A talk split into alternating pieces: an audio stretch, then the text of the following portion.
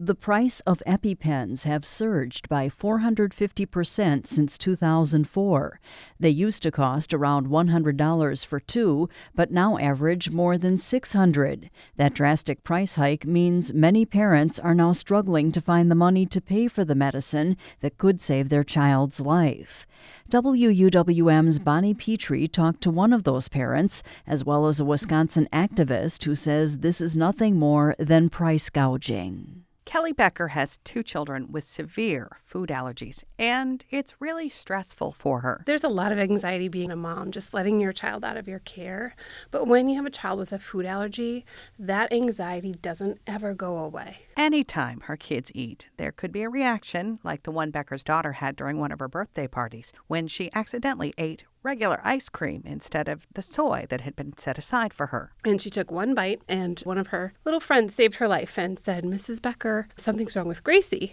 And I looked at her, and she was coughing, and um, her face had swollen. And she said, My throat is itchy. And she started throwing up. A swollen face and vomiting are just some of the symptoms of anaphylaxis, a severe, potentially deadly allergic reaction to things like food or insect bites. Anaphylaxis can be treated with a jolt of epinephrine epinephrine, which is most often delivered with a name brand auto injector called EpiPen. But the stunning increase in the cost of EpiPens recently hit home with Becker. She says last year she paid $17 for a two pack of EpiPens with insurance, but this year it was $50.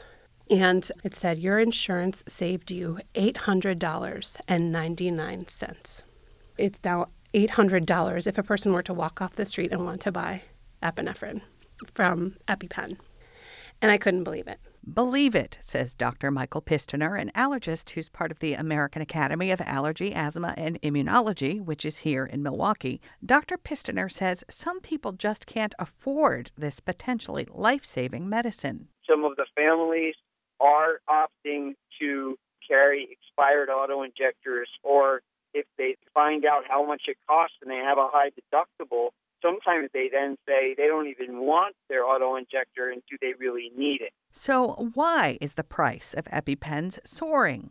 Drug corporations have the unlimited ability to charge very high prices for life saving medications. Robert Kraig is the executive director of Citizen Action of Wisconsin. And of course, people will try to pay it because of the importance of it.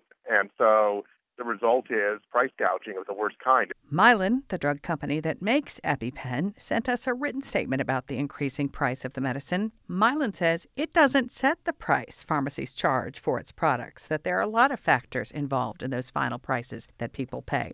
In the meantime, parents struggle and juggle to pay for the medicine their kids need. Mom Kelly Becker says she needs to buy 10 two packs a year to have enough to stock EpiPens at all the places where her kids spend time even with good insurance. That's $500. She can't pay that all at once, so she staggers her purchases throughout the year.